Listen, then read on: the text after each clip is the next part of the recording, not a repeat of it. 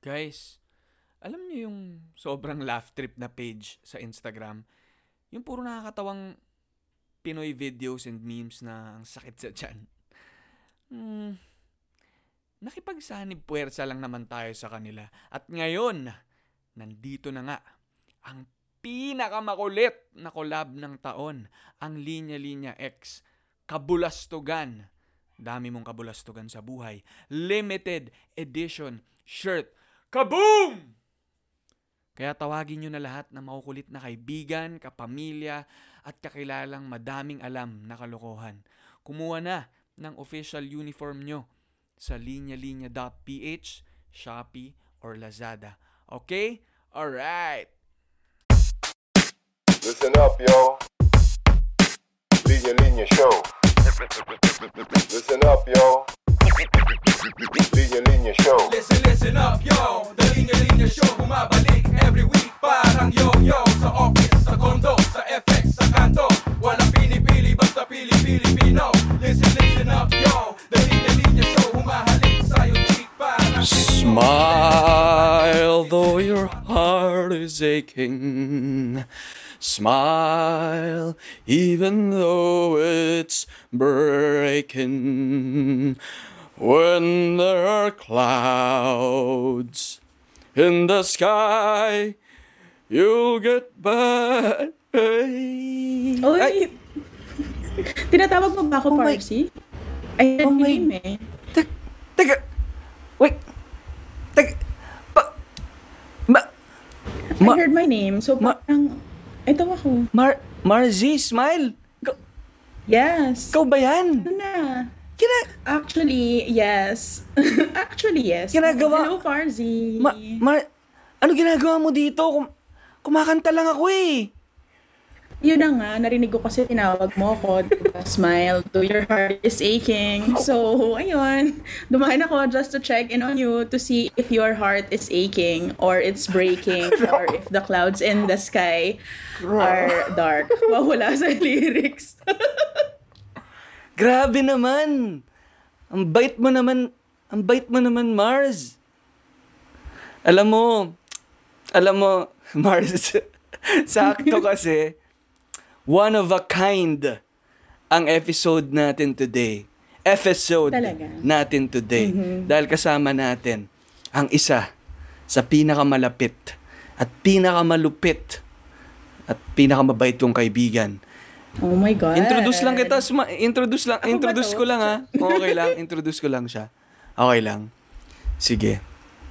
Graduate ng BFA Information Design sa Ateneo de Manila University. Cum laude at program awardee lang naman.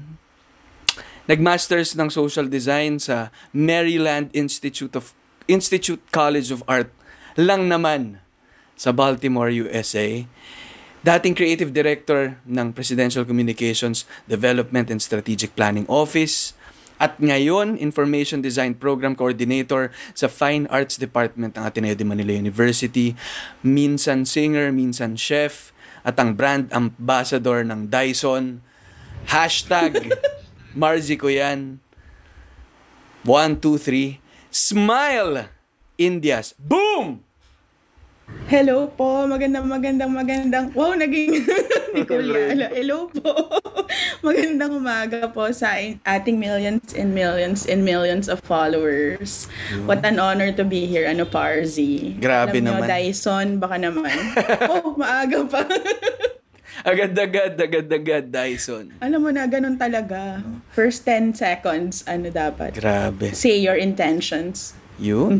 Marzi, welcome to the Linya Linya Show powered by Globe Studios. Ang saya naman at nakabalik ka ulit sa The Linya Linya Show. Ngayon, solo ka na lang. Shoutout kay, kay Ken Abante na dati natin kasama sa previous episode. Yun. Ku- kumus- Hello. Kumusta ka, Mars? Anong, anong balita? Anong pinagkakabalahan mo ngayon? Actually, um, marami na, marami-rami na ulit dahil back to school na ang business natin ngayon. So, naghahanda na ako ng mga syllabus, kailangan na sumagot sa mga nagka-cram na students, uh, nag, kailangan maghanda basically mga memos, etc. Tapos, creative consultant din ako sa Paymongo. Shout out to my teammates in Paymongo. Wow, kung may online business po kayo, wow, nag-promote. Ah, tapos, ayun, dahil ito tayo, kailangan natin rumakit here and there because alam nyo na, teacher sweldo. Ah, tapos, syempre, passion projects talaga ang ah, pagtatrabaho towards democracy. Wow, democracy. Ayun, alam nyo na. Grabe. Mga ganyang bagay. Yan, napaka-proud friend ko talaga na meron akong kaibigan na ganito ka super pagdating sa sa trabaho, sa life. Ang dami pinagsasabay-sabay, no, ni, ni Smile. Pero ako, Smile, ano, happy lang ako na maka-connect ulit ah, with friends, ano. Ang sarap sa pakiramdam kasi alam ko kahit ng dami mong ah, pinagkakabalahan, ano, nagtuturo ka, nag, ano ka pa, creative consultant ka pa sa isang um, local fintech na talagang booming ngayon, itong Paymongo. Um, ang sarap lang na makakausap ulit ng kaibigan, ano. Parang kahit pa paano nakaka ah, load off. Ikaw ba nag may time ka pang makipag ano catch up sa mga kaibigan? Oo naman, I think ano talaga yan, dapat you carve time for that. Well, nandun na agad sa part na yun. No? Pero ano talaga, yan, mahalagang part yan ng week ko na dapat may naka-block off talagang time ng ganito, di ba, chika with friends, talk about things na hindi yung work, ganyan. Mm-mm. Tinanong ko yun So, pero that- ano eh, nakikita ko naman talaga eh, isa ka sa mga kaibigan ko na parang ano eh, parang talagang nagbibigay ng oras sa mga kaibigan. Parang nakikita ko lagi sa timeline mo eh na yun nga, as much as alam ko napakarami mong ginagawa, parang lagi kang may oras na mag uh, breakfast with ano no, with friends o kaya minsan magkonting sasamahan mo isang kaibigan mong bumili ng laptop. Yung mga ganong very conscious ka ba sa ganyan, smile na ano na kailangan kong bigyan ng oras yung mga kaibigan ko. And at the same time myself no? Kailangan kong bigyan yung oras yung sarili ko na to be with my friends. Or innately ganyan ka ba? Gusto kong isipin 80 ganito talaga ako no? Kahit na wala pang pandemic. Pero I think naging mas intentional or deliberate siya nung nag-pandemic na kasi ito 'di ba parang ang dami ng factors na kasabay nung pagse-schedule nung mga labas with friends eh. 'Di ba? So dapat mas, mas space out ko yun na 3 days apart sila para wala akong mahawaan ng ano, 'di ba? Pero nagiging maganda rin siyang parang okay pag natapos ko tong trabahong to bukas pwede ako mag-breakfast with ganyan. 'Di ba? So para siyang nagiging reward also but yun nga ako parang na-excite din ako malaman how other people are coping. mm. Ah, parang ganun. So, eh, iba pa rin talaga yung kapag nakikita mo sila eh. So, minsan, doon ka sasabay sa anong essential na kailangan nilang gawin. Tapos, doon na kayo chichika on the side. Mm. So, kung kailangan errands yan, go din ako doon. Mm. Diba? May mamimili ng mga ano, or grocery. Gusto ko rin yun, diba? Sabay ka with someone to do grocery. Mm.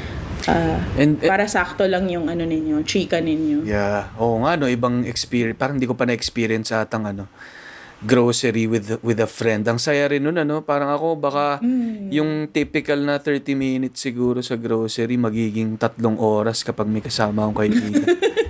Kasi lahat ng mga Grabe. iba-ibang produkto, lolokohin mo eh. Alam mo yun, marami kang maiisip na kalokohan eh. Oo. Pero i- ano ba Mars, kapag ah, may kasama ka rin, ano, yun ang okay din with uh, being with a friend din, no? parang libre ka ring maglabas ng lahat ng ng bigat sa loob mo, yung hinaing mo sa sa mundo, no? And yun yung gusto ko siguro talking to you now, no? Parang kasi kum- kumusta nga ba ang ano, ang ang ganap sa mundo ngayon and paano ka tinatrato ng mundo lately? Mm.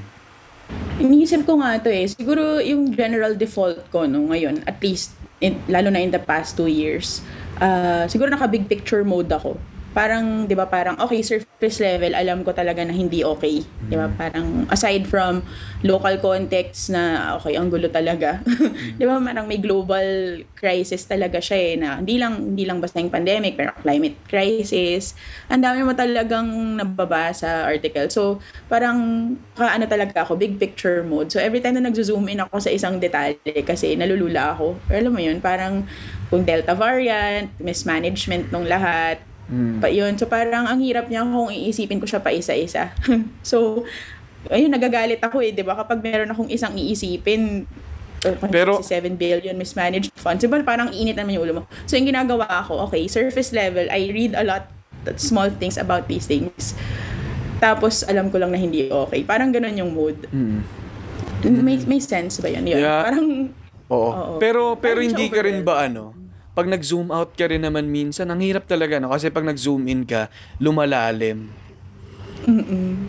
Yung yung parang lunod mo doon sa isang bagay na yun. Pag nag-zoom out ka naman, parang malulula ka naman sa dami Totoo. niya. Parang hindi lang pala to isa. Kasi yung kada isa na makikita mo, may lalim din. So, totoo. ang ano no, parang ang Tapos ano, mas madaling mag-check out minsan. Alam mo yun, parang, hmm, ayoko na to isipin. Pero alam mo naman na hindi rin yun option. So, ang gulo talaga ng life. I guess parang ganun, di ba? Tapos, ibang aspect pa, I think, yung dahil nga teacher ako, uh, aside from itong mga global, local issues, may makikita ka talaga ng mga small family level concerns na kailangan mo ring i-address. Mm-mm. 'Di ba? Parang pag may nag nag-share sila ng yung mga students ko ng ng problema ng sa bah- sa bahay nila 'di ba? So parang ang ang minsan na na-amaze ako doon sa complexity nung kaya mong isipin but at the same time hirap niya i-manage kasi 'di ba parang galit ka on a global level pero galit ka rin on a per, on a ba, Oh, bahay yeah. level. So ako parang ano na sis? Kaya pa ba to? Ganyan. Tapos yung pinakamahirap, yung internal talaga, no? Yung ikaw na. oh Parang palapit ng palapit eh, kaya nakaka-overwhelm eh, no? oo Paano ba natin to So, feeling ko kinakaya? factor din ano. Hindi ko rin nga alam eh. Just, feeling ko factor din, di ba, kunyari, pag mag-isa ka sa bahay, so ikaw lang talaga yung mag-isang nag-iisip ng lahat. Kaya mahalaga yung time with friends. Para Oo. katulad nito, di ba, mapaprocess natin siya. How do you, ayan, di ba, go through life. Mm. Kasi ano eh, kaya kaya interesting din sa akin to, smile itong usapin eh, no, na to na parang ang lupit nung nangyayari sa labas. Paano yung kasi ako bilang matagal na tayong magkaibigan ano, isa ka sa mga kilala kong um, kayang kayang ewan ko ah, mag-manage ng mga ganitong dami ng stress and parang isa basically isa ka sa mga pinakamabait kong kakilala eh. Oh Tapos God. so so parang ikaw isa mga pinaka-friendly, pinaka ah, despite everything kayang kayang tawanan yung mga bagay, ano, kayang pagaanin kahit papano ah, through isang usap lang ganyan. Pero hindi ka ba na ano, parang naapektuhan ba yung pagiging ganun mo? Naapektuhan ba yung pagiging um, machika mo, yung pagiging marzi ng bayan, ano, sa sa lupit na ng mga nangyayari. Paano mo yun, paano, nag, nag-iba ba? Or lalo, lalo, lalo mo bang parang ah kinailangang maging mas positive or mas maging mabait dahil sa lupit ng nangyayari or parang dahil sa sa tindi nga ng nangyayari nababawasan yung pagiging ganun mo at nagiging nahawa ka na sa sa sama ng panahon. Ang hirap nung tanong kasi parang feeling ko. Gusto ko namang isipin na Marzi pa rin ako ng bayan, no? Kasi hindi pa rin ako, yun eh, ako parang high empathy. Nag, di ko alam kung nagganong kayong Clifton Strengths Finder. Mm-mm. Isa sa mga Ako rin. investan ko Empath din ako, year. empath. Ah, Oo. talaga? Yun. Empathy yung number one ko. So, nung nang na-realize ko yun, no, na empathy yung number one ko, sabi ko, kaya pala ganito, kailangan nag-gauge ko where people are emotionally para maka, maka ka- coordinate ako with them or makausap ko sila, di ba? Para maging friends kami. Ah, so, sa tingin ko, kailangan ko lang din yun i-readjust, di ba? Parang, okay, so yung pagiging Marzi ko ng bayan, hindi naman siya kailangan all out, di ba, na masaya ka lang. Kailangan magkaroon din siya ng ibang dimension. So, di ba, kung kung kailangan masaya ako in this in my my role as your Marzi today, edi yun yung kailangan mo, edi okay. Pero kung kailangan na serious Marzi yung kausap mo or 'di ba parang stern Marzi yung kausap mo or 'di ba parang ganyan. Mm-mm.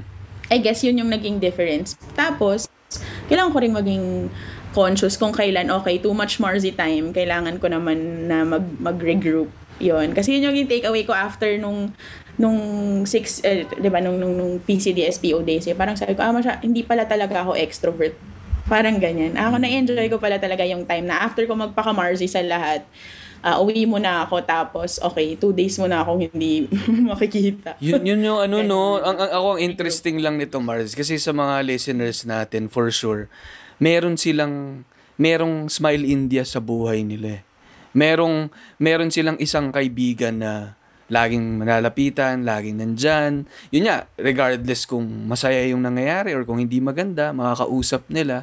Pero siguro nakakalimutan nila na yung mga kaibigan nilang ganun, ano. Ano rin, ano, katulad nila, may mga times din na nahihirapan, may mga times din na kailangan ng lone time. Ano, ikaw naman hindi mo naman nafe-feel na ano, parang ikaw ikaw naman parang kasi parang malalapitan ka lagi pero you feel naman na ikaw kapag ikaw naman yung nangailangan ng ng time to be with the Parzi with the with your own Marzi na meron ka namang nalalapitan? O feel mo ba na pagkakait mo sa sarili mo yun? Alam mo, yun yung hap Well, yung sobrang unkind ng 2021 sa akin. Alam mo naman yan, di ba? Yun nga, nung earlier on the year ay naakyat bahay po ako. Doon po sa umakyat ng bahay ko kung nakikinig po kayo ngayon. listener natin yan Mars listener natin Okay, yan okay. Buti naman. Baka gusto niyo pong ibalik yung laptop ko. No, joke lang. Oo. Ah, So, shout out And- sa fellow 22 natin na umakyat bahay kay kay Smile Indias. Oo. Ano, alam niyo po na trauma po ako doon. Ito wow, nagbukas ng Oo. Ito yung address niya, pwede mo ibalik yung laptop niya. Unit number. Unit Okay na number. po pala. Okay na po pala. I'm, I'm at a good place right now. Unit number. Floor number. Condo. Opo. Ano? Smi- Mars naman eh bigyan mo naman ng bigyan mo naman ng puwang maging kind yung tao. Oo, na okay, malay mo okay. ibalik niya sa yung yung laptop o baka naiwan niya yung charger. Baka nandiyan pa sa Naiwan nga niya yung charger. Alam mo, let me be kind and give you the charger. Makita na lang tayo sa barangay. Kasi may naalala ko kasi may episode kami ni Doc Gia season dito na ano eh. Akyat bahay eh. Tsaka akyat... tsaka akyat buhay. Na, Okay. na feeling ko feeling ko talaga listener siya ng The Linya Linya Show. Mm, alam Tapos mo, na, na medyo naging prompt sa kanya. eh. Oo, naging Oo. prompt sa kanya. Uy, Oo, diba? Naakyat niya para si fourth floor eh. Na-inspire talaga siya. Hindi dapat lang basta nakikinig ng podcast. Dapat ina-apply mo sa buhay eh. Totoo. Thank you for applying it to my life. Ano, ganun. Pero yun nga, di ba? Sobrang ano talaga challenging nung Q1, Q2 for Oo. me. Dahil yun nga, naakyat bahay ako, di ba? Tapos tinatawa. Kaya ko na siya tawanan ngayon, pero at the time talaga parang Oo. nayanig talaga yung Oo. world ko eh. Ah, pero doon ko kasi talaga pinaka naramdaman na meron din talaga ako mga kaibigan. Di ba nung ayun nga, nung araw na nanakawan ako, ah, Sino kasama mo ako Mars? eh Sino kasama mo nun? nung first part nun, si Oliver, sinamahan niya akong bumili ng ah, bagong gadgets as a privileged person. Tapos, Grabe. nun, sin- Yamanin talaga. Nanakawan, mo nanakawan sa Oo. isang araw. The next day ako. meron na. Hindi lang next day, as in in six hours. Wow, nag-flex. hindi, hindi ko talaga kaya. Ano yung trabaho? yun? Trabaho. 'di ba? May klase ako the next day, paano 'yun, 'di ba? Anyway, ah, naramdaman ko talaga na isang email ko lang, 'di ba napaka-obscure pa nag-email ako sa isang best friend ko si Oliver na okay, pwede mo ba ako samahan bumili? Tapos ah, kailangan ko siyang pick up in somewhere else. Asa yun, ah, tumawag si Kael, tapos ah yun, di ba? Siyempre, kasama kita doon nung, nung nagpa-processing na ako after sa sa St. Pat's, no? Tapos, alam ko talaga na, di ba, sumugal din kayong lumabas sa gitna ng pandemya for me. Tapos, sinamahan niyo ako, di ba, ng ilang oras habang natatakot akong umuwi. Dahil baka nandun pa rin yung listener nating ah, akyat bahay. Ah, so, di ba, parang nag naghahanap lang talaga ako ng excuse not to go home at nung, nung araw na yun. Tapos, dumating, tas kayo, di ba, tinulungan niyo ako mag-make ng decision. Kasi totoo lang, pare-pareho tayo. I mean, kaya tayo siguro naging super close, di ba? Yung ayaw nating nakakaabala ng iba. Yun. Yung parang sobrang jahe, yung, ay, shocks, baka naman hassle to for them. Pero nung, nung time na yun talaga, nung after kong manakawan, doon ko naramdaman yung, yung, kayo rin natin, kayo rin naman natin sabi sa akin di ba, na parang hindi naman mag-o-offer yung mga tao ng tulong nila kung hindi rin naman sila game na gawin yun. Di ba, hindi, man, man, maniwala ka na hindi yun lip service. So, pwede mo yung i-avail. So, ako parang, okay. So, nung nag-offer nga yung, yung isang friend ko si Rizzy, nag-offer siya ng, ng extra nilang bahay. So, doon na lang daw muna ako tumira. Ang ganda nga dyan sa bahay na yan, Mars. Ayan, no, sa background mo. Gano'ng katagal ka na dyan? Huwag niyo to ikwento, baka mahanap na ano, wala. Akala ko isang linggo ka lang papatirahin dyan. Ba't parang nag-ayos ka na dyan? Oo. Hindi, iba- ibang bahay na to. Ay, ibang bahay na ano yan, parang safe house ko lang yun. Wow! Okay. Whistleblower ba? Pero yun, tumira ako sa extrang bahay ng best friend kong isa si Rizzy. Uh, for two weeks habang naghahanap nga ako ng lilipatan.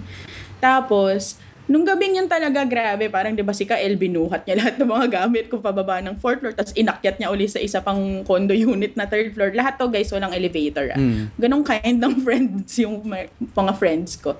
Ah, so, di ba? So, parang na naramdaman ko rin kung paano ako suportahan ng community ko. Mm. So, yun talaga, I think, mas mararam mas madaling maging friend to all kapag meron ding nagiging friend to you. At yun talaga yung napatunayan sa akin nitong buong struggle na to. Diba, si Ren, tinulungan niya talaga ako maglipat ng bahay. Yung mga ganitong, ah, or sasamahan ka lang ah, habang umiiyak ka, ganyan. Ah, Ang ganda so yun, naman nun. siyang ipasa. Ang ganda Mas nun, Mars. ipasa. Ang unang takeaway ko talaga ay kung gaano ka-talented ang mga fellow 22 na kaya rin talagang umakyat sa matataas na lugar para Totoo yun. at ano, no, gising ng madaling araw, dumadampot ng gamit ng iba. Yun yung una kong takeaway. Ano, shout out sa mga fellow 22s natin. Hoy, wag niyong gawin yan ha. Wag niyo. Alam niyo, ah, oo, nakakatrova siya. Mahirap ang buhay, malupit ang mundo, pero wag naman ganyan. Ha? Pero makinig ka pa rin ng podcast ha. Oo. In-offer ko nga eh. Tinext ko kaya yung number ko nung umagang yun. Sabi ko, bigyan kita ng bayong ng pera. Balik mo yung phone ko. Di nag-reply, hayo. Ay, nako talaga. Only text pa naman yung phone ko. Pero Mars, ang ganda ng sinabi mo, no? Na madali ano, no? Pag, parang madaling maging, mas madaling maging friend to all if you allow yourself, di ba? Para, parang if you allow your friends to be, friend, to be a friend to you. No? Ganda, ah, okay ba yung pagkaka... Ganda no. Ng Pagkaka-rephrase. thesis statement. Ang ganda. Yes, Pero oo. ang ganda kasi yun yun yung isa sa mga lagi kong pinag-iisipan, Mars. At yun nga yung sinabi ko sa'yo nung gabi na yun eh. Kasi yung yung mentality nating mga Pinoy ano no. Hindi ko alam kung Pinoy lang pero yung nakakahiya naman, baka nakakaabala. Parang sa akin talaga parang kung ikaw, 'di ba, gusto mong mag-extend ng ng ng help sa kaibigan mo. 'Di ba pag 'di ba pagka parang ni-reject niya rin 'yun, mafi-feel mo rin na parang teka, ba't ba't naman ba't niya ba't niya pinigil 'yon or parang ba't hindi niya ako hinayaang maging kaibigan sa kanya. No, so kung kung may mga kaibigan kayo na 'di ba hinahayaan kayong tulungan nila dapat ganon din kayo sa kanila. Na kapag sila naman ng 'di ba may chance to express yung love nila sa iyo wag niyo wag naman ipagkait parang may mga times naman talaga na sabihin na natin nakakahiya. Pero may mga most of the time I think no kaya naman nag-extend ng tulong yung kaibigan mo dahil kaya nilang gawin yun at minsan kahit nga hindi nila nahirapan silang gawin yun gusto nilang gawin yun dahil mahal nila kayo So, hayaan nyo sila. Wag na, parang feeling ko, bawasan natin yung kultura na ganun eh, na wag na, nakakahiya naman. Ang ano naman. Tsaka pareho nyo namang alam na hindi naman kayo abuso eh. Di ba? Oo. Parang syempre iba rin naman yung parang, baka pwede nyo na rin palang bayaran yung rent. Hindi naman ganun. Di ba? Oo. Hindi rin naman siya sa ganun. Hindi na mabait yun. Mm. Ma- oo, oo nga eh.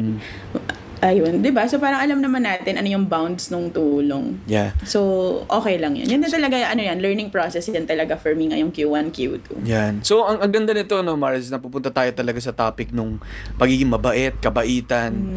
Nagsimula tayo sa lupit ng mundo, sa pagiging mabait ng isang tao. Ah, ang tanong ko siguro, ano na nga bang ibig sabihin ng pagiging mabait ngayon? No? Ah, nag-iba ba nung panahon natin nung mas bata tayo, tas sa panahon din ngayon? Yun. Ano ba ano bang tingin mo ng ang pagiging mabait sa panahon ngayon? Yun nga, eh, ako parang ano din siya, uh, it's an ongoing learning process. No? Kasi di ba yun nga, growing up, parang pag sinabing kindness, dapat ano yun yung pagiging pabebe. Yeah. Lahat, lahat na sabihin ng lahat ng tao. Okay "Yes, lang." Okay po, yes. Oo, sige ako na. Diba? Yun yung pagiging Ang bait mabait. mo naman. Oo, diba? Ikaw nang gumawa ng homework ko. O ito 20 Oo, pesos na. oh. Oo. Grabe, wag mo nang bayaran. Nakakahiya. Nakakaabala pa ako eh. maya. Ako na, ako na. Oh. Bigyan pa kitang 20 pag natapos ko to. Ganon, di ba? Naki, nakiusap ka na, magbabayad ka pa. Wag na ako na. Oo. Oo. 'Di ba ganun parang ganun siya dati, 'di ba? Really going out of your way even at your 'di ba personal expense. Uh, 'di ba na to be kind to someone, to be kind to someone. Pero I guess nung 'di ba growing up, tas yun nung nung yun, nung, nung nag-grad school din ako, parang doon ko na-realize na may iba-ibang kind ng kindness, the different kinds of kindness. Di ba parang yung kindness, it can be making the difficult decision para hindi mo na binibinbin yung mga ibang tao sa paligid mo. Di ba parang, okay, I will make this very difficult decision kahit some people will get hurt. Ah, kasi para matapos na tong, di ba, uh, pending mode ng lahat ng tao. Di ba Mm. parang, kindness can be, ano, di ba? Parang hayaan mo na yung mga tao na ma-figure out paano gawin yung isang bagay. Mm. Tapos, ikaw nanonood ka na lang. I mean, siguro ganito ako as a teacher. Dati mas, di ba, parang spoon feed, dahan-dahan, Mm. ganyan. Ako na. Ah, oo. Or ako na. Pero pwede namang kindness can be, okay, panoorin ko kayo, tapos saluhin ko kayo kapag bangin na pala yun. Ganun, Oo. di ba? Ah, di ba? Para ma-figure out nyo rin siya. Parang letting people learn.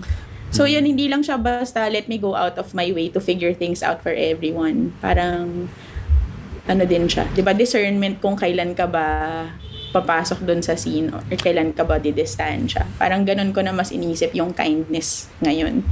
Ah, Mm, Kasi parang, ko communicate mo yun, 'di ba? Kung bakit bakit ako mabait sa iyo ngayon in this way tapos bakit ako mabait sa iyo from 2 2 meters apart sabi ng IATF. Parang ganyan.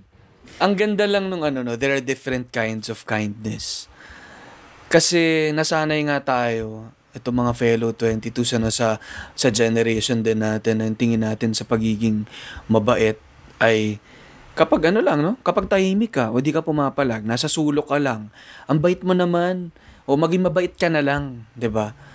Pero ngayon yan no, na, na lumilipas yung panahon, nakikita natin na ano eh, hindi lang yun yung pagiging mabait. Plus ano din, 'di ba yung sa yung sa articulation mo na tahimik ka sa isang corner, you don't make a fuss. Eh sa panahon ngayon, parang kapag if you don't make a fuss, tapos meron talagang maling nangyayari, di hindi rin yung pagiging mabait. Di ba parang Hmm. kailangan, kung true friend ka talaga sa mga friends mo, tapos may maling nangyayari, pagiging kind din, di ba? Pagiging mabait din yung sabihin mo sa kanila yon in a, in a way that they'll understand na okay, may maling nangyayari dito. Di ba? So, hindi din siya, hindi ka rin complacent dun sa maling nangyayari. Kailangan mo rin silang sabihin na parang, okay, so parang tumatawid ka na to a dangerous, di ba? Dangerous uh, side. So, kailangan ano din yun, di ba? Parang kindness din yun to say those things to people you trust. Pwede namang maging ano eh no, maging firm, maging matapang. Pwede kang tumindig para sa tingin mong tama nang mabait nang at, at pagiging mabait Oo. 'yun kasi you care for for that person, you care for yourself. At hindi ibig sabihin nun na, na pinaglalaban mo yung tingin mong dapat ay hindi ka na mabait. Oo. Totoo yun. Yun yung, baka diba, it's just one way of expressing kindness. Ano? Parang ano yan, Yun. ano, yung pagiging mabait ay pwede ring tignan as hindi, basta hindi ka kupal. 'Di ba parang Oo. kung, kung hindi ka na, Basically. kung hindi ka naman hindi ka naman nag-overboard at um yun nasa ano ka pa rin nasa nasa bounds ka pa rin nung ng pagiging um maayos 'di ba while being ano nga na, na meron kang nagiging bold ka rin ay pagiging mabait din niya yun ano mm. Ito, ito, Smile. Sa tingin mo ba, yung mga tao, mas natural na mabait o mas natural na kupal? First of all, good evening. Ganda, no? Uh, lagi ko itong pinag-iisipan eh. Pero, parang feeling ko kasi, kapag in, kapag yan yung iniisip mo, masa-stuck ka lagi dun sa dun sa skepticism. Ako, natutunan, ito siguro mo napakagandang articulation niya, natutunan ko to sa isang design sprint nung, ito lang, nung Thursday sa Paymongo. API, Assume Positive Intent.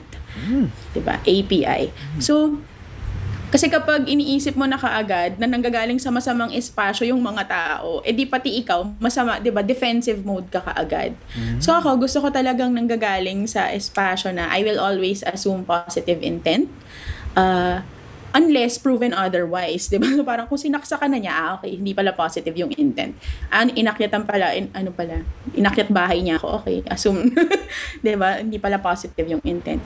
'Di ba? Pero otherwise, i-assume ko talaga, gusto kong i-assume na nanggagaling yung mga tao sa espasyo ng kabutihan, kung hindi para sa sarili, para sa pamilya, ba? Para kasi nakakapagod din yun kung lagi mong iisipin na itong taong to, he's out to get me, ba? Parang ayoko rin mabuhay sa isang mundo na lagi ko na lang pinag-iisipan ng masama lahat ng tao.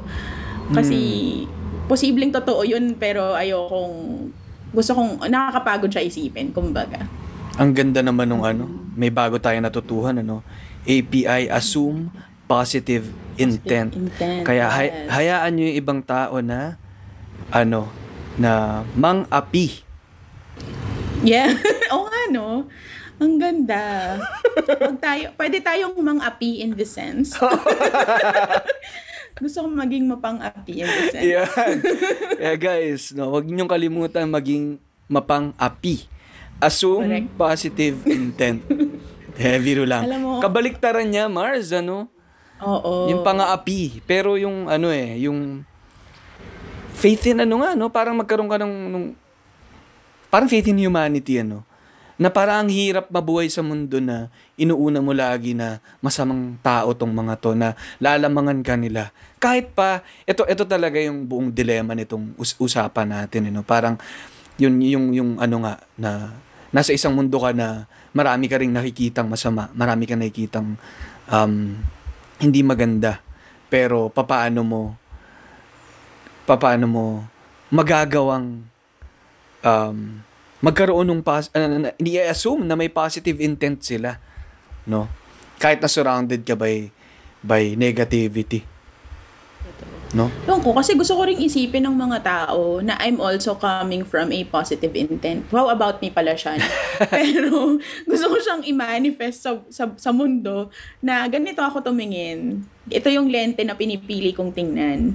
'Di ba Na positive yung intent. Kasi gusto ko ring isipin na pag nakakausap ako ng mga tao, at kahit na may siguro may mali ako masabi or 'di ba parang may maging behavior ako na hindi nila gusto, sana maisip nila nanggagaling din ako sa place of kindness. Mm. 'Di ba? Para para reciprocal 'yon. hindi siya parang pagiging naive, no? Iba pa rin 'yon. Ah, 'di ba? Parang syempre naghahanda ka pa rin in case ah, saksakin ka pala sa likod ng mga tao. Pero hindi 'yun yung default.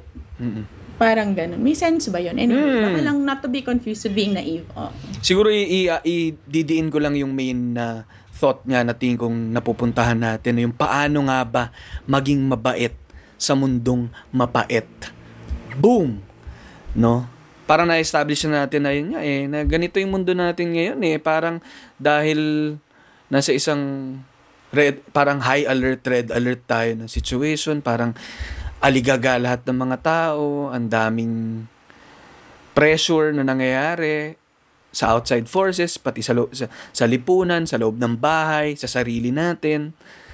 Tapos, nape-pressure tayo to ano, no? Na, na naahawa rin tayo dun sa kalupitan at kapaitan ng, ng mundo. Pero nandito na tayo ngayon, ano, sa, sa tinatry nating intindihin kung, or yung mga sarili natin at yung mundo pero, at, at papaano natin mas matitignan yung situation sa sa sa ibang lente nga ano itong si sinasabi ni Smile na yung assume positive intent paano mo titignan yung gulo na to? Paano mo magi- matitignan yun na meron pa ring ilaw sa gitna ng dilim na to?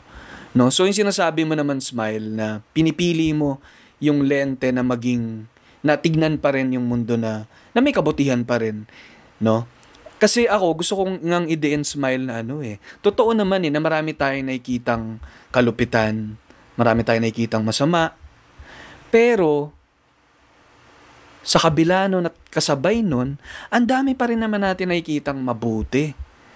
At hindi pa pwedeng tabunan nung lang nung masasamang yun, yung kabutihan. And yun nga eh, san, sa- saan mo ba gustong tignan yung, yung mundo? Kasi kapag pinili mo rin tignan yung mundo dun sa malupit, parang nagiging parte ka na rin nung kalupitan na yun, ano? And kapag ka pinili mong maging ganun, mapapansin mo yun eh, sa mga nakikinig for sure, nakaka-relate sila. Kapag ka pinili mong maging ganun, nagiging toxic ka na rin eh, no? Pag ina-assume mo na rin na may, may gagawing masama sa'yo yung iba, ang nangyayari rin sa'yo parang nadadala ka rin papunta sa paggawa ng masama eh. Hindi mo na napapansin na shit, nagiging ganun na rin pala ako. Well, tas kapag tinignan mo naman yung kabutihan, may, naga, may, may nakikita kang kabutihan sa ibang tao. Papasalamat ka doon na may nakikita kang mabuti. Katulad na may kaibigan kang, tiga mo smile, ano, parang may nangyari sa'yo na ninakawan ka. Na pwede ka namang mag, ano eh, mag um, dwell doon sa situation na yun. Ha. At to- totoo ah, pwedeng mag-akyat bahay ka na rin eh, doon sa kap- kapitbahay. Alam mo, still an option. Still an option. baka, baka pag dumaan ako ng katipunan, teka lang, Huwag mo na sabihin kung Mar- saan ako nakatira. Baka Mars- dumami sila lalo. Marzi! Marzi! To. Baba ka dyan! Uy, ginagawa mo dyan! Ka! Parsi, okay dito. Parsi, okay dito. LGV to eh. Charot. Mars, baba ka dyan! Ano ka ba? Delikado dyan. Ano ba y- Ba't may bit-bit kang ano dyan? Desktop. Dala mo pa yung... talaga, high, high risk, high reward. Hala, bit- bit-bit mo pa yung standing... Ano ah, desk... Ano tawag dito yung... Standing on a desk. Standing desk na ano, yung na-adjust pocket pababa. Motorized. Mars, kailangan mong tulong? Parsi, okay to. Lagay natin sa Ateneo Trade. May isa pa ba dyan? Kailangan ko ng ano eh, ng, ng gaming chair, ano, chair. Reason for selling, surplus. Ang ganda. Plot twist. Pero, Ako pala yung maging akyat bahay. di ba, pwede mong pinili yun eh. Yung, yung ganun. Tapos anong mangyayari sa'yo? Parang pinili mo na rin maging katulad niya. Di ba? Pero, kapag ikaw, nung pinili mo na Okay, hindi mo naman inano smile. Yun yung sinasabi mo, yung pagiging naive. eh. Hindi to guys na parang extreme ano na, ay, okay lang, ninakawan niya ako, baka kailangan niya yun. Baka naman, okay lang yan, meron pa naman akong halaman na natira eh. Diba parang, hindi, hindi naman, hindi, yun yung sinasabi, di ba, na toxic positivity din, ano, na parang, ang hindi naman ganun yung sinasabi natin. Na, pero parang, oh, pagtanggap dun sa nangyari, tapos, pagpili na tumuloy. At ano bang magagawa ko sa sitwasyon na to? Ikaw naman, pinili mong ilagay sa hustisya. Eh, no? Ano bang ginawa mo nung nangyari yun? Nung nanakawan? Well, ni-report ko siya sa barangay no nagpa-blotter ako for the first time in my life. Ah, pero yon, 'di ba? So parang gagawin mo naman lahat para mahanap ulit yung mga bagay pero just choose not to dwell in it kasi yun nga masustuck ka lang dun sa negativity. Pero kaya yun, ako parang, okay, kung hindi ko na siya mahanap, kailangan ko na siyang i-let go yung baggage na yun. Kaysa naman, well, hindi ko naman sinasabing super bait ko, guys. ah. Hindi ko nga alam kung subject matter expert ako dito kasi Scorpio ako eh. I mean, as a plot twist to all of this, no, ako pa isang Scorpio. Ah, at meron din naman akong, di ba, parang, ma- umaabot din naman ako dun sa point na hindi na talaga ako mabait. At I guess, doon ko naaalala yung laging sinas- yung sinasabi ni Father Dakanay na you choose to be in relationships uh, that make you a better person. 'Di ba? Parang kapag nahuhuli mo na nga yung sarili mo na ganyan, sa akin kwento mo Parsi, 'di ba, na sobrang skeptic ka na, ang dilim-dilim na ng paningin mo sa mundo, lagi ka na lang puno ng pagdududa, galit ka na lang palagi, 'di ba? Maybe it's time to reevaluate what's causing those emotions. Kasi ikaw nagiging mabuting tao eh, di ba? Ang dark cloud mo na, di ka na masaya kasama, di ka na ini-invite sa mga inuman. Wow, kala mo naman.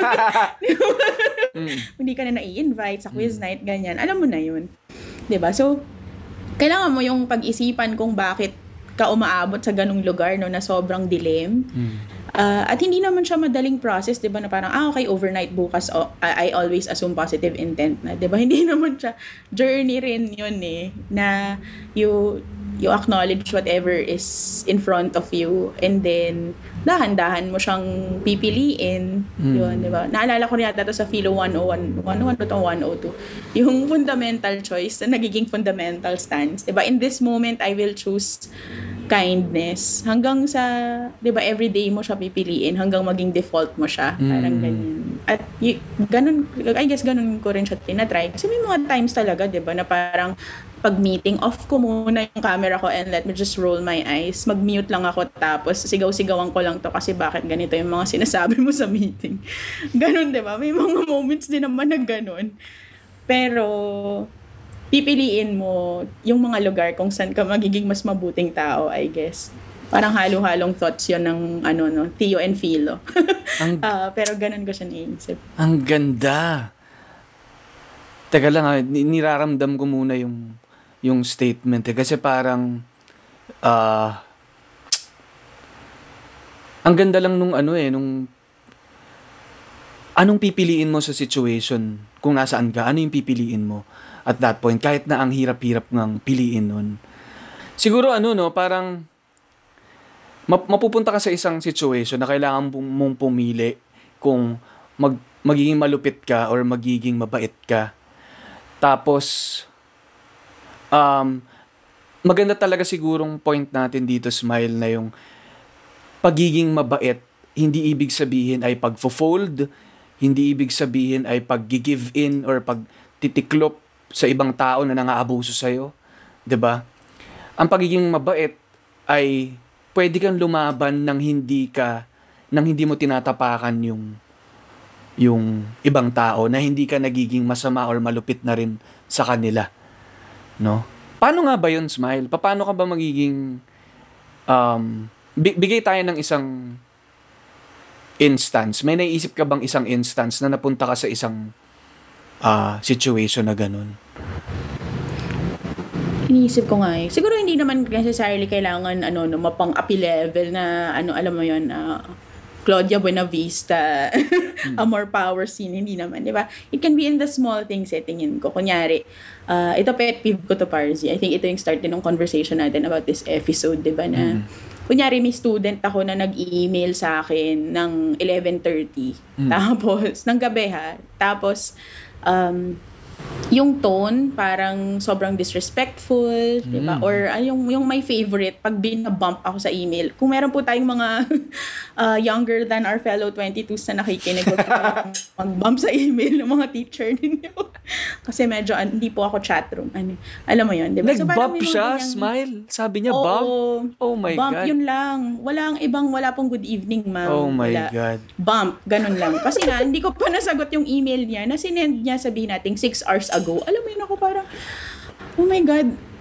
Baka pagka binigyan mo siya ng grade na D, tapos tanungin niya, um, Hi, Miss Indias, 'di ba? Um, can you explain why I got this grade? No, blah, blah, blah. Tapos ano, replyan mo ng bump. Down. Bump down. F ka na. Joke lang. Ah, hindi po. Mabait po akong teacher. Wow. Um, pero yan ang Yun, sige, di ba? oh. Uh, dati, nung, nung mas batang teacher ako, na parang natatakot din ako mag-call out or parang I'll just, I'll just let people talk to me this way kasi 'di ba parang hindi ka dapat mag-cause ng ano 'di ba ng ng panic or ng raucous sa ibang tao. Raucous big word. Uh, ano, naisip ko baka dapat sabihin ko rin sa kanila bakit yun disrespectful kasi baka gawin din nila sa iba. 'Di ba? So parang dapat ma-turn siya into a teaching moment. Hmm. Ah, so ngayon mas explicit na ako na sinasabi ko 'yan sa sa email, sa sagot ko sa student na una sana pag nag-email ka within office hours since same time zone naman tayo.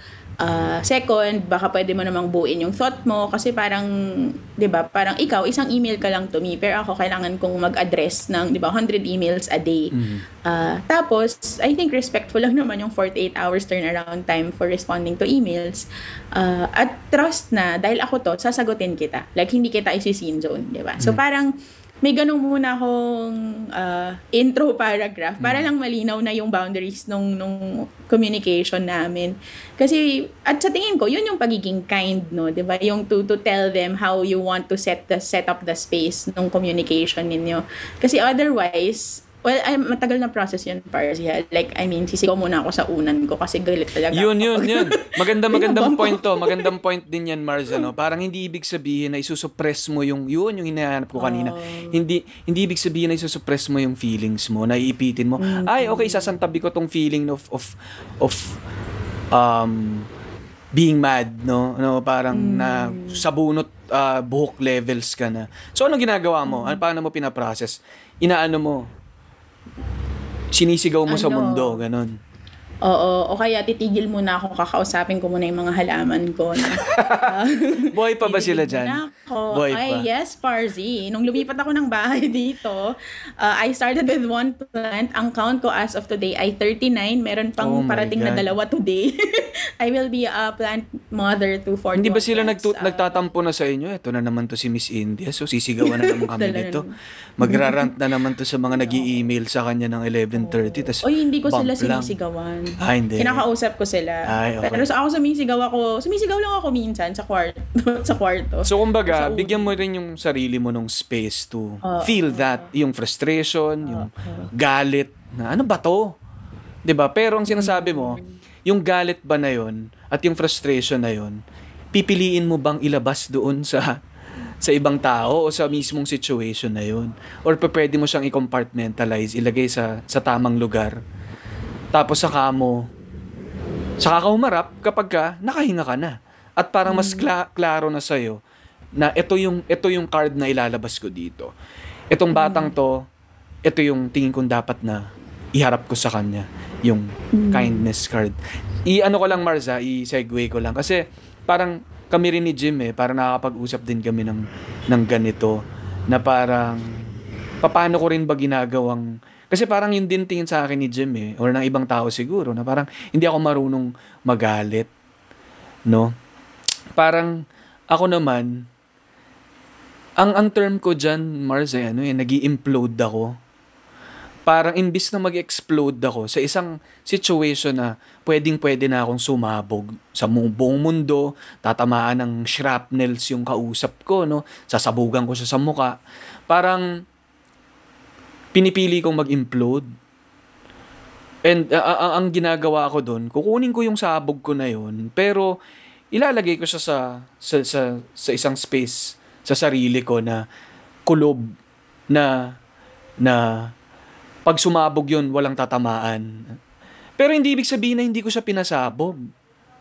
No? Hindi ibig sabihin na naging unfair ako sa sarili ko na hindi ko inexpress yung feeling na yun.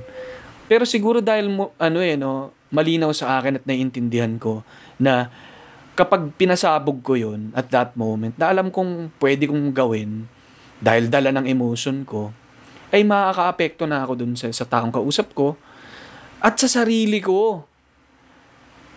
Na feeling ko, maiinis din ako sa sarili ko pagka nag-subside na, no, kapag nakahinga na ako. Anong magiging tingin ko sa sarili ko na bakit bakit ako nag-sprack dun sa tao na yun? Dun, dun, mo ma, dun ka mamumulat eh, na parang, teka, baka naman yung tao na yun, meron din namang pinanggagalingan, meron din siyang pinagdadaanan. Kung, kung kaya kong mag-sprack, di, siya, pwede rin siyang mag-sprack eh, sa, sa, sa situation na yan. Pero ako, ako mismo, dahil kaya ko yung gawin yun, gagawin ko mag implode ako. So, yun, ganun ko lang, ngayon ko lang din naiisip, ano, na ganun nga pala yung ginagawa ko. So, that explains na parang hindi, kasi may mga nagsabi rin sa akin, smile na ano, hindi ba delikado yan? Hindi ba delikado na, na maipon yan sa dibdib mo? Tapos sumabog ka na lang isang araw at maging Mount Pinatubo ka. Ay, so, sorry. Pero, ano no, pero parang mag, mag ano ka, no, mag, sumabog ka na lang sa buong mundo. No, sa akin yun nga eh, napansin ko, sustainable siya. Hindi ako nag ever nag ah, ah, nag, nag nagwala or ano kasi nga ine, ine nag-ano siya, sumasabog siya pero pinapasabog ko siya sa tamang space ng tingin ko mas mas kind to other people, to the situation, to myself. Thank you po. That was a good uh, two-minute uh, TED Talk. Tinedto ko yung sarili ko. Hindi. Ikaw, Smile. Sige, Oo, tuloy. Gets ko yun, gets ko yun. Ganda nung sinabi mo yun. Kasi ako rin actually ganyan. Um, meron akong, nag, nagpa-therapy ako actually noong 2018. Hindi ko alam kung nakwento ko yan sa'yo, no? May, may matindi talaga akong pinagdaan. Sobrang lungkot ko lang. Parang kahit saan, ay, yung disposition ko sa mundo ay uh, peak sadness, no? Which is the irony kasi yung smile nga yung pangalan ko at ang real name ko po ay Joy, no? So parang di talaga ako binigyan Grabe permiso pala, guys. Smile. Para, Oh, Joy Maria. Ay, ano ba? Oo, Joy Marie Angelica. Yan. So, parang di talaga ako nabigyan ng permiso para maging malungkot. Ano, yan talaga ang hugot ko in life. Ah, pero kapag ganito nga na may extreme emotion, I guess kaya kaya na-appreciate ko talaga yung Clifton Strengths Finder. Hindi naman po ito a plug ano. Pero doon ko kasi na-realize or doon dinidiscuss sa akin nung nung nung, nung coach yung ah yung dahil empathy nga yung number one skill ko, may mga emotions ka talaga minsan na, na, na napupulot na hindi naman talaga sa'yo. Di ba? Parang nakuha mo lang siya sa galit ng ibang tao, na-absorb mo lang siya kasi ganun ka mabuhay. So parang nakukonect ko siya doon nga sa sinabi ng therapist ko noong 2018 na parang yung mga emotion na yan, imaginein mo sila as crumpled sheets of paper. Na kapag in, in the heat of the emotion, in, in the heat of the anger, ganyan, hindi ba you hold on to it so tight, di ba? So parang lalo mo siyang kinakrumple. So yung process para ah, makalaya ka doon, unti-unti mong buksan yung crumpled sheet of paper at patagin siya ng dahan-dahan. Para ay maramdaman mo rin na na na lumuluwag, 'di ba? Yung yung yung yung yung intense emotion. So dahan-dahan mo siyang, 'di ba, sinusmoothen out mo siya, ganyan. At yung process na yun for me nung nung pagbubukas nung nung papel, nung crumpled na papel, ay inisip ko talaga, ako ba yung galit or napulot ko lang to doon sa meeting kanina? Ako ba yung malungkot or nadala ba ako talaga nung nung komplikadong buhay ng mga estudyante ko na kinukwento nila sa consultation?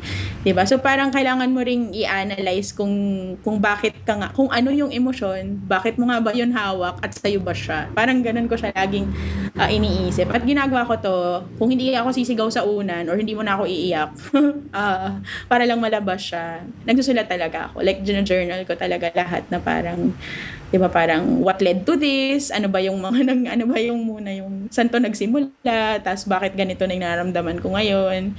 Ah, mga ganyan. Kasi, bago ako sumagot ah, dun sa mga dapat kong haraping mga tao. Kasi, ayun, gustong gusto ko yung sinabi mo kanina eh, na parang, shocks, paano ko ba pupulutin yung sarili ko kapag nahimasmasan na ako from this anger? May mukha pa ba akong ihaharap sa mga taong to pagkatapos ko silang lapastanganin? Di ba parang, alam natin yun. Anyway, sa kla- lalo na nung on, in-person class pa eh, yun talaga yung kapag may napapatas yung kilay mo, 'di ba, na may sasabihin. Kaya ko pa ba silang harapin next thir- next meeting kung 'di ba lapastanganin ko sila today in this moment. So nakaka-sober talaga yung sinabi mo. Pero I guess yun nga yung gusto ko lang i-share, yung very concrete ways kung paano ko siya dini-deal with. 'Di ba? Patagal na proseso talaga siya. Eh. Ako parang 'di ba, kailangan mo talaga siyang i-unfold and acknowledge. Pero yun, nagsisimula siya sa kinikilala mo muna, ah, ito pala yung mukha ng galit sa pagkakataong to. So, tiyo-ti ko siyang bubuksan. Parang ganun. Ganda, nagiging parang filo na may pagka-psych na yung ating usapan. Ano, itong, ano lang eh. Ako lang naisip ko lang, Smile, baka yung mga nakikinig, iniisip nila. Yun yan, no, may, may, medyo mahirap, mahirap din, hindi, hindi simpleng proseso yung pag, pag, ah, at pag tatry na isustain na maging maayos ka o maging mabait ka. No? Ang, ang tanong ko siguro, at hindi ko alam kung masasagot natin, ano, kung kailangan ba natin ng eksperto talaga dito, kung nakikinig si Doc G, ano. Pero, Hello po, I'm a fan. I'm a fan. ba? Ang ganda nga sana na ma-discuss natin sa kanya 'to, no. Pero parang ito bang ganitong kind of kindness? Is this for everyone? Or parang are we all capable of being this kind? Parang meron kayang mga tao na innately or mas intense yung level nung pag pag sa sprack nila no tawagin na natin silang sprackista o sprackstar no? parang ibang talagang mabilis silang matrigger sa ganyan tapos talagang yun yung natural tendency nila na ah, tat, tat, tat, tat, tat." Alam mo, fear ko talaga yan. Kasi ano eh, feeling ko function din siya ng age. Hmm. Alam mo yun, parang pag nauubusan ka na ng, ano, ng EQ, dami ko nang pinagdaanan in life eh. Let me just sprack it out here. Alam mo yun? fear, major fear ko yan. Nagsinasabi ko rin yan sa ate ko, pag, oh my God, pag naging ganito ako paglaki ko, pakiumpog ako sa pader, please. Alam mo yun? Kasi ayoko rin naman maging ganun. Pero tingin ko kasi, di ba, piece of privilege din, I think, yung naka, di ba, naging parte ako ng isang mapagmahal na pamilya, di ba, parang nakita ko rin to sa mga tita ko, kung gaano talaga sila kabuting tao, uh, napalaki nila ako na, di ba, parang malaking bahagi doon yung, yung, yung experience mo growing up and how you were treated as a child, mga Mm-mm. ganyan. Para baka makapekto siya doon sa disposition mo sa buhay. Mm. Ayun, so hindi ko rin, parang nagiging komplikado na nga yung usapan, no? Pero feeling, ayoko rin isipin na may mga tao na wala na silang magagawa kundi maging spraklista. Yan, yan. Ang hirap, di ba parang alam? Ang hirap, yun na naman, babalik tayo dun sa, sana yung, yung, I think ko meron pa rin naman tayong choice, yung, yung lente na saan ko pwedeng tignan yung sarili ko. Yun nga, kung, kung, kung magre-reflect ka, ano ba, tatanggapin mo na bang ganito ko? Or parang magtitiwala ka rin sa sarili mo na, hindi, kaya ko namang i-ano to. At gusto ko, kailangan siguro maintindihan mo talaga kung bakit eh. Bakit Totoo. kailangan ko maging mabait. No? And siguro gusto ko na itawid smile to ano, no? Parang yung pagiging mabait sa iba, pagiging mabait sa kapwa, sa mundo, ay magsisimula talaga sa pagiging mabait sa sarili. No, kasi magigis talaga siyang, it's either vicious cycle or virtuous cycle. Kapag ka naging, ano no, malupit, pagka hindi ka naging mabait sa sarili mo, no? For example, you allow other people, if you don't take care of yourself, no? Diba? You, you, you allow other people to, di ba, to um, look down on you, to abuse you, na parang, na ah, lap, lapastanganin ka. 'Di ba? Hindi 'yun pagiging mabait sa sarili. And kapag ka nasanay ka sa ganun, ikaw na rin ay magiging malu- pag malupit ka na sa naging malupit sa yung iba at dahil dahil hinayaan mong maging malupit din sila sa magiging malupit ka na rin sa ibang tao. Pero if maging mabait ka sa sarili mo, And again, yung pag kaya maganda na napal, napa napalalim natin yung ibig sabihin ng pagiging mabait eh, no? Yung mabait sa sarili ay hindi ibig sabihin ay pagiging um, nasa isang sulok lang at hindi ka lumalaban, pabebe ka. Pero kapag ka naging mabait ka sa sarili mo at alam mo na you deserve to be respected, you deserve to be to be loved, to be cared for, edi hindi mo hahayaan yung iba, no? So kapag naging mabait ka na sa sarili mo sa ganun, makikita ng ibang tao na hindi ka pwedeng ganun-ganunin lang, no? Um, pag naging mabait ka sa sarili mo, um, mas nagiging mabait ka na rin sa iba, no? Parang mas nandun ka sa disposition na yun.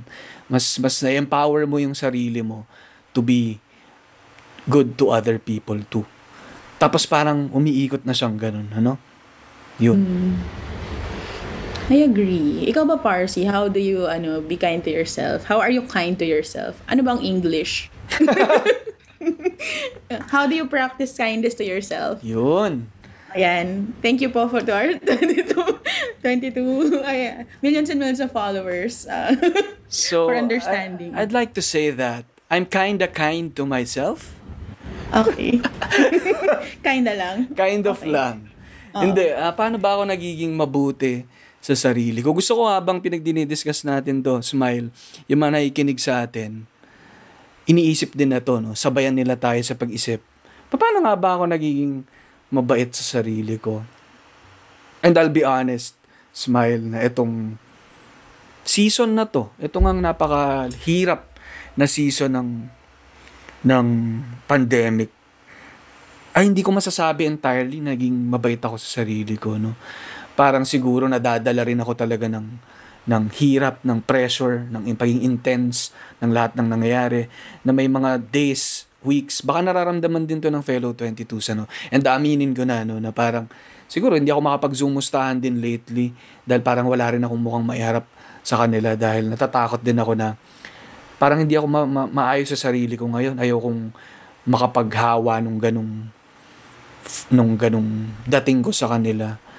And siguro dahil nauubusan ako ng sari ng ng oras din for myself na parang na tatabunan ako nung nung pressure.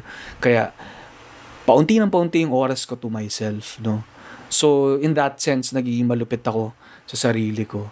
Pero, meron pa rin naman akong mga efforts to to ano no to to be kind to myself so is, isa siguro ay yung making sure na meron akong um, exercise kahit papaano. Everyday nag-yoga ako. Making so so yung yung health ano fitness na makapaglakad-lakad ako binibigay ko yun sa sarili ko. Pangalawa spending time with ano no with family and friends. Ito ito mismo ginagawa natin ngayon Mars no. Ito e, etong etong linya-linya show na nakakausap ako ng mga iba't ibang tao nakakapag catch up ako tapos nakakausap ko rin yung mga listeners natin sa kanya-kanyang IG nila um nakakapag ah, kwentuhan ng konti may naririnig ba tayong tindero sa ano background wala Oo. naman ayan Ah, baka gusto niyang, baka gusto niyang. sumali sumali sa usapan Oo, may input siya. yun. Pero, yun, siguro, sa ano, no, sa health, fitness, at saka sa social part, um, nabibigyan ko kahit papano, kahit konti lang. Dahil, siguro pag pati yun maubos, talagang mawawala ka na eh. No, eh, yan, yan naman ang ano, no, yung ma sisiraan ka na ng bait. No, hindi ka na magiging mabait, masisiraan ka na ng bait Correct. no kung kung di mo bibigay yun sa sarili mo so ako yun siguro smile parang yun lang ang naisip ko sa ngayon tapos siguro itong mga pa pabudol minsan ano Hmm, na yan. na mapabili ka ng ng ikaw Dyson. ikaw sa sinasabi ako parang yung Dyson ko smile for a time ano medyo na tumigil na ako ngayon pero yung yung Xiaomi yun yung mga Mi products putya parang Naku. napapabili na ako Xiaomi beke naman.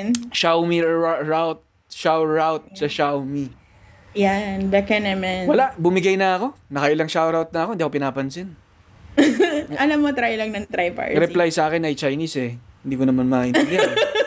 Libre daw Sinovac. ay, nako. Pero yun, siguro konting ah, retail therapy. Minsan lang napapa ano ko no, ma- snacker kasi talaga ako eh. Medyo napapakain ako ng maraming snacks, ganyan. Pero yun, yun lang. Yun na siguro yung extent sa ngayon. Pero maliliit na bagay pero tingin ko mahalagang bagay. No, ikaw, smile. Anong mga ginagawa mo to to be kinder to Ako, yourself? Ako po ay may weekly uh, voice lessons na every Wednesday, 10, 10 a.m. to 11 a.m. Ano yan? Since 20, matagal na actually. Siguro mga 5 years na rin ako nag-voice lessons. Pero nitong pandemic, ano talaga siya? Naging religion siya. Na as in, nagka-carve out ako ng one hour, at least, di ba? At least one hour for the entire week na hindi ako magsisingit doon ng meetings unless kailangan talaga. So, shout out po to Teacher Cynthia who has been so patient. Kasi siya rin na, naririnig niya sa sa lessons namin online eh kapag magulo yung isip ko. So, nagiging parang therapy din yun for me yung voice lessons kasi ano siya eh, parang may application siya to your real life. Ganyan. Ah, so, yun, favorite ko yun. Nag-voice lessons ako every week. Tapos, at wala lang siya. Wala naman akong dream of being a pop star, ano. Pero, ano diba, hindi, ano lang siya. Parang fun, fun thing to do. Tapos, so nag-invest ako doon. Tapos, I make it a point na magbasa ako ng gusto kong libro, at least one chapter bago ako matulog. Para lang nagagawa ako na for me, na hindi siya for work. Or, kasi syempre required ako magbasa ng reading style sa klase. Pero at least may nagagawa akong mga bagay na hindi talaga ah, productive in a capitalist sense. at least ganun yung, ganun yung resistance for me.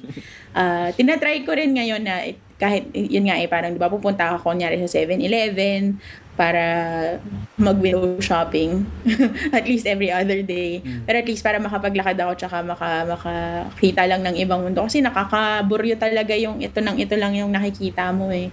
'Di ba? But, but following safety precautions naman po. Ang dami disclaimer.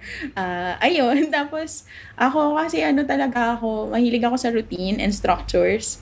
So, gusto kong gusto ko talaga na nagsiset ng, di ba, every morning, pagising ko, ito yung gagawin ko, tapos kailangan ko magpalit ng workloads. Ah, so, iba yung pantulog ko, iba yung workloads ko. Tapos iba rin, so babalik ako doon sa pantulog ko pag tapos na yung yung work hours, no. So parang nag-create din ako ng ng signal sa sa pagkatao ko na okay, oras na para magpahinga kahit nandun ka rin naman sa sa same space basically. Ah, so I guess parang ganun yung mga tinatry ko talagang intentionally nun na na-set up para sa sarili ko. Plus, kung matripan ko talagang mag-nap, kunyari, mayroon akong one hour break between two meetings. Imbes na magsingit ako doon ng isang gagawin, pag trip ko talagang mag-nap, I Yun. give in. Like, Isa yan sa "Ayaw mo mga na." pinaka mabait na pwede mong gawin sa sarili mo, no? Magnap ka, magpahinga ka, matulog ka. Mm. Yun. Mm, yun. So, syempre, ano, quality hours of sleep, isa rin itong ginawa ko nung pandemic. Nag-off na ako ng lahat ng notifications ng 11pm. So, sorry po sa lahat ng mga may urgent na mga ngailangan ng after 11pm. Pero, as in, wala na akong binabasang, uh, in, unless intentionally ko siyang i-check, no? Pero wala na akong nakuha notifs ng 11pm para ano na talaga ako. Uh, transition to to tita time, uh, bedtime. Yun. Ganda. Sigurado ako yung mga nakikinig na ang dami na rin nilang naiisip. Ano nga bang ginagawa ko to? To be, to be more kind to myself. Sana i-share din nila, no? I-share nyo sa amin pag ni-repost nyo tong episode namin ni Smile. Mag-notes kayo. Share nyo sa amin. Tag nyo kami. Tingin ko dapat magtulong-tulungan tayo dito kung paano tayo mas magiging mabait sa sarili natin. And ako, Smile, naalala ko lang, yung isa kong way. Hindi lang naman tong mga practical na mga bagay, ano. Pero yung itong isang ginagawa ko internally, tingin ko, yung allowing myself to be vulnerable uh, to myself, to other people, to my friends, to my family, ay pagiging mabait sa sarili ko eh. Kasi hina- hinahayaan ko yung sarili ko na, na I'm allowing myself to be, ano no, to be, um, Tagalogin ko na, no? Ah, Ito tayong dalawa eh. Tayong dalawa pa. And I'm allowing myself to be kind by, by, ano, no, parang, ayan, bumaluktot na talaga eh, no? Ito, etong, etong, etong, etong pagtanggap na nahihirapan akong mag-English ngayon ay being kind to myself. Yes. Ano? No, parang, Alam mo, magandang tawid yun. di ba, ang gandang tawid, ano? So, parang, yun eh, parang, siguro dun hindi siya naiipit eh, yung feeling. Kapag ah, nahihirapan ka, hayaan mo yung sarili mong mahirapan. Hayaan mong ah, maging tapat ka at maging open ka to other people. Na, na sabihin mong nahihirapan ka. Kasi, matutulungan mo yung sarili mo at binibigyan mo ng chance. Babalik ulit doon, Smile. Ano? Binibigyan mo ng chance yung, yung mga kaibigan mo. Natulungan ka. O na, Totoo. kaya 'di ba sanay tayo, "O kumusta ka?" Okay lang, 'di ba? Kaya meron kaming linya sa linya-linya ano. Ah, kumusta ka bukod sa pagiging okay lang? Ang ganda. No kasi kapag lagi mong sinasabing okay lang, binablock mo na yung yung yung conversation eh na na magkaroon kayo ng discussion na kung hindi ka okay, edi okay lang 'yun. At paano ka paano kita matutulungan na na, Totoo. na medyo mas maging okay kahit konti, 'di ba? Hmm. So, yun lang, yun yung dagdag ko, no? Yung pagtanggap. Naalala ko dito yung ano, naalala ko dito yung sinabi ni nung department chair ko nitong ah, past school year, si Martin. Ah, peak yun eh, nung kalat ko. As in, di ba, after ko manakawan, naglipat bahay ako. Tapos, this year din, sobrang dami talagang hinaing ng mga students. So, ako talaga naramdaman ko talaga na hindi na ako yung typical type A. Alam mo na, kilala mo naman ako Parsi, di ba? As a Hermione Granger, ano talaga ako, parang, it frustrates me pag di ako makadeliver. Ano yan, hindi ako makatulog, ganyan. Ah, so, pero naramdaman ko talaga yun itong Q1, Q2 na ako parang, ah, oh my God, she's falling apart. Ah, tapos ano yan, ah, matagal na process sa akin na parang, fa- ay okay, bakit ako nagka-crumble, di ba? Parang, ha, hindi ako to, I'm a strong person, ganyan. Tapos inamin ko yan kay Martin, doon sa department chair ko, na, di ba, parang ang dami-daming, parang now is not the time to crumble. Diba? Yun. Tapos sabi ko, ang dami-dami kong kailangang isipin. Ang dami-dami kong kailangang bigyan ng, ng pake, basically. Tapos yung sabi lang niya, parang, if it's difficult to care about everything, then just care about one thing for now, and that's more than enough. So parang shocks. Nahimasmasan talaga ako pagkatapos nun. Tapos ako, okay, so what what is the one thing that I will care about for now? At yun yung being kind to myself. Diba? Dati kasi kaya kong pag-juggle 13 projects going on at the same time. Ano yan? Easy breezy beautiful. Tapos nung bumalik ako sa ah, one project at a time tayo. okay, uh, di ba parang learning process din yun na parang how to be a person who can only think of one thing at a time. So yun yung I guess being kind to myself also. Na, na, na sobrang nakarelate ako dun sa sinabi mo ngayon eh, 'di ba? Parang kailangan tanggapin natin na ito yung ito yung best natin. This is what 100% looks like right now. At okay 'yon, 'di ba? Hindi siya okay lang, pero okay 'yon. Good job. Parang ganyan. Ganda! Whew! Ako lang, ang ganda ng point lang din na ano, sana yung mga nakikinig, hindi tayo nandito para ipa, i, ano, no, isalpak sa isa't isa na, oh, maging mabait ka lagi, ganyan. Pero, parang, pag, pag, intindi dito sa sa ganito. At ang gusto gusto ko yung point ni Smile na na ano eh, na hindi kailangan kung na-overwhelm ka sa lahat na nangyayari, piliin mo muna maging mabait sa isang bagay. Hindi kailangan lahat sabay-sabay. And kung, kung, and tingin ko nga yung halaga nga nung pagiging, pagpili mo nang maging mabait sa sarili. No? So, kasi, paano ka nga naman magiging mabait sa, sa iba? No, kung malupit ka sa sarili mo. 'Di ba? So, kung, kung kailangan mo munang maging mabait sa isang bagay, unahin mo muna yon kung ano yung pinakatingin mong dapat unahin. Tapos, huwag ka ma-pressure na la, sabay-sabay yan. Then, mag-ano nga yan, eh, magkakabit-kabit eh, no? Kapag naging mabait ka na dito, mas magiging mabait ka na dito, mas magiging mabait ka dito. So, ano lang, kanya-kanyang proseso din at wag rin ma, ma-pressure. Kasi hindi ka na rin magiging mabait sa sarili mo kapag ka masyado mo na rin pin-pressure yung sarili mo na maging ganun agad, no?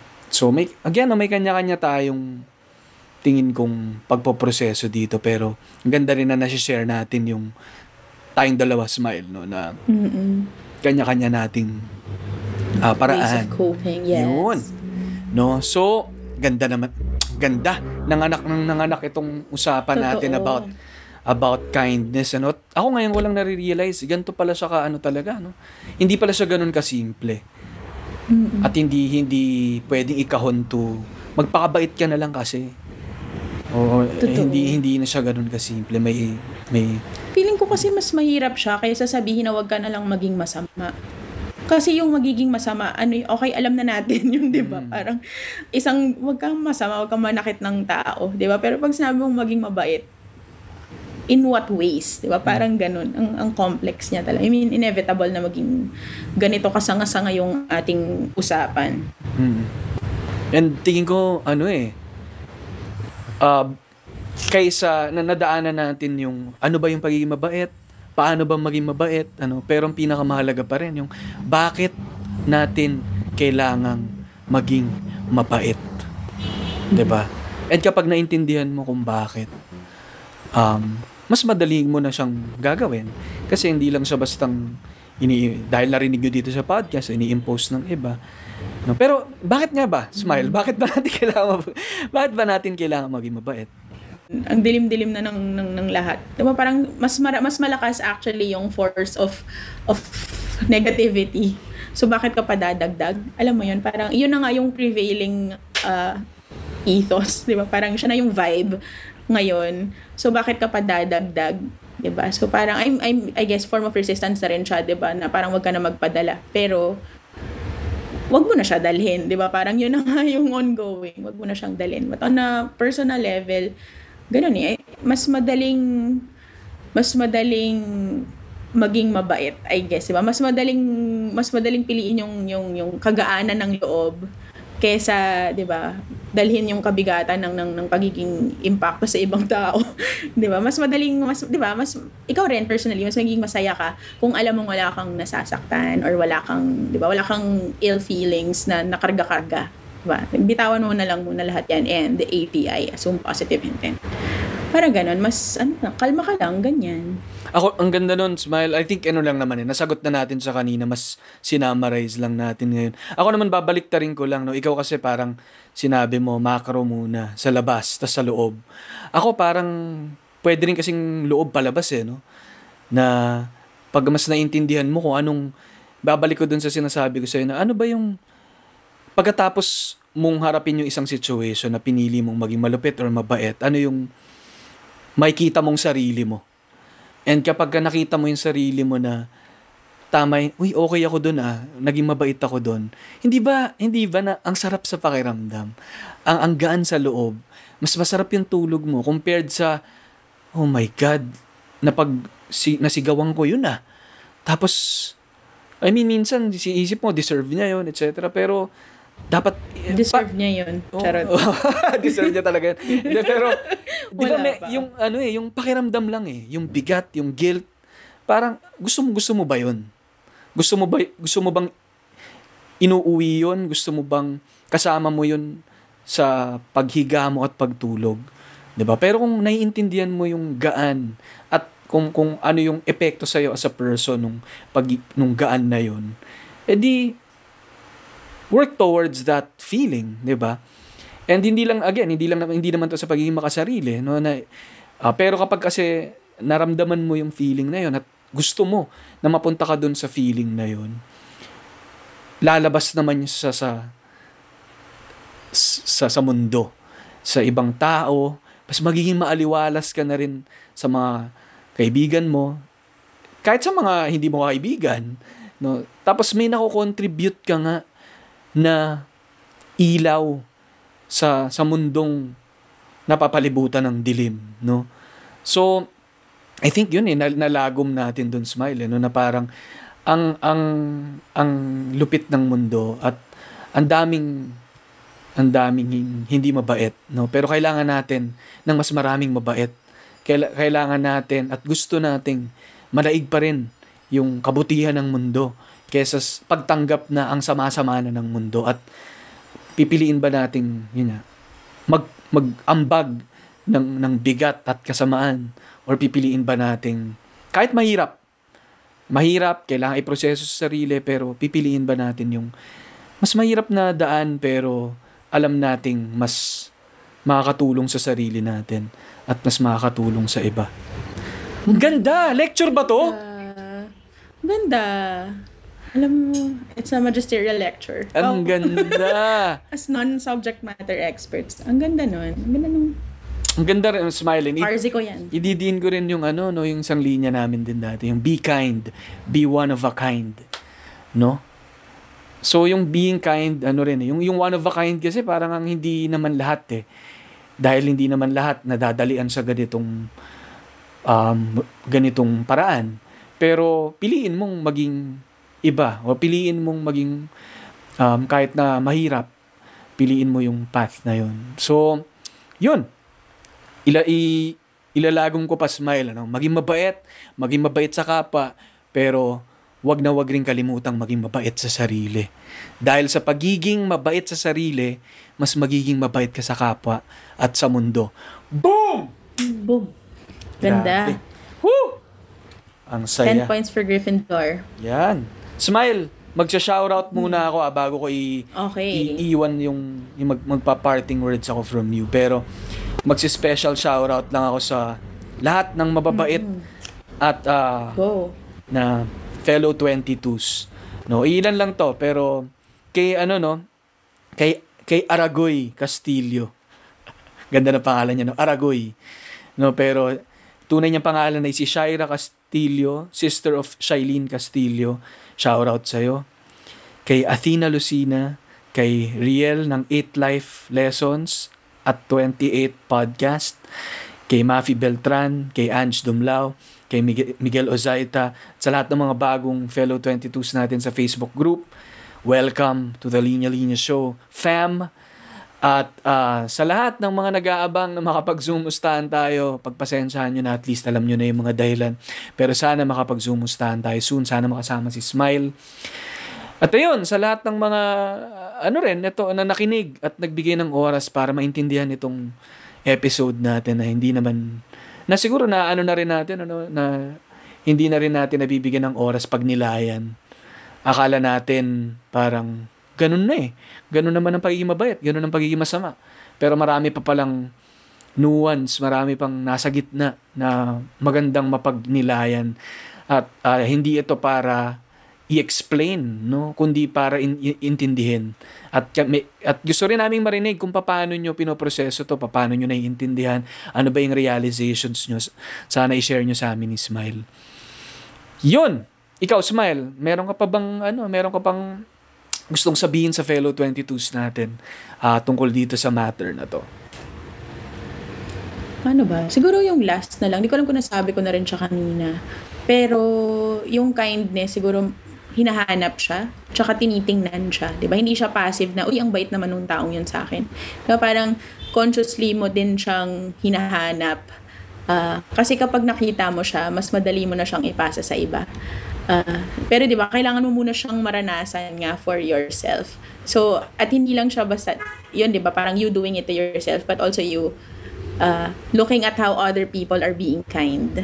Uh, so, para hindi ka rin mama, yun, mas stuck dun sa, okay, sama ng lahat. Yun. Siguro yan lang, di ba? Hanapin mo para mabigay mo sa iba. Ang ganda. Ayun no, so, i- ilalast ko na rin yung, yun nga, yung notion na parang pinanganak kang mabait. No, o pinanganak kang masama. Um, pinagsisikapan maging ah, mabait. Pinagsisikapang hindi maging masama. No, so, pagsikapan natin dahil alam natin kung ano yung um, halaga nun at ano yung balik din sa sarili at sa mundo. Ang ganda. Last ko na lang, yung The Linya Linya Show, mag-follow kayo sa lahat na nakikinig ng hindi pa nagfa-follow. At saka, um, check out nyo yung linyalinya.ph. Ano, ang daming ah, bagong products dyan. Ang dami naming nilaunch. Yung Linya Linya Kids, yung Linya Linya Dry Fit, yung um, tumindig na shirt na ginawa natin with Tarantadong Kalbo. Maraming salamat dahil isang araw, dalawang araw, pakyaw agad. No, salamat sa mga nakisama para tumindig, para naman yan sa mga um, organizations na tinutulungan natin. Um, yun, tuloy lang sana rin ang suporta sa linya-linya para tuloy-tuloy din kaming ah, maging mabait kayo sa amin para naman ma-empower din kaming magtuloy-tuloy maging mabait sa, sa, sa mundo. No, para hindi kami masiraan ng bait, no. So sana tuloy, tuloy ang suporta sa linya-linya. At salamat sa mga patuloy na sumusuporta. At ayun, ang ang pang, panghuli ko na lang salamat kay Smile na na naging habang tumatagal lalong mas lumalalim yung pagkakaibigan namin and ah, nahawa ako sa pagiging um, Marzi niya, pagiging mabait niya, Marzi ng bayan niya, no, sa pagiging mabait niya. And ah, alam ko rin naman na eh, nakita ko rin yung side niya no, mas mas prakstar, Ah. mas prakstar pa siya nung mga ibang panahon. At hindi mas walang walang walang masama doon, pero 'di ba, may kanya-kanya tayong proseso pa, pa kung hanggang maabot natin yung gusto nating sarili natin. No? So, salamat sa oras, Smile. Salamat at ah, ah, um, binigyan mo kami ng oras pag nilayan itong itong kindness and yung ang dami ang dami kong natutuhan, ang dami kong ah, na-realize. Kaya salamat sa oras, Smile. At ah, salamat sa pagiging bahagi ng Linya Linya Show family. Yun lang. Salamat din, no? Alam mo, salamat kahit na bring up mo yung pagiging sprack star ko towards the end para hindi ko na mapagtanggol yung sarili ko. Pero ah, salamat din sa pagkakataon. No? Alam mo, dadagdag yung mga pag-iisipan ko habang naghuhugas ng pinggan. Ah, so, ayun. Always an honor to be here at saka yun nga, di ba? Always a joy to talk to you. Thank you, Smile. At ano, maghasik tayo ng kabaitan sa mundo. Kahit gaano yes. kahirap. Thank you guys. Ingat kayo lagi at sana Thank makapag-usap-usap tayo lahat soon. Ingat! Bye-bye! Bye! Walang pinipili basta pili-pilipino Listen, listen up, yo Dali-dali niya show Humahalik sa'yo, chick Parang exmo Sa beres, sa banyo, sa kitchen, sa kwarto Walang sa piling Pilipino Nagsimula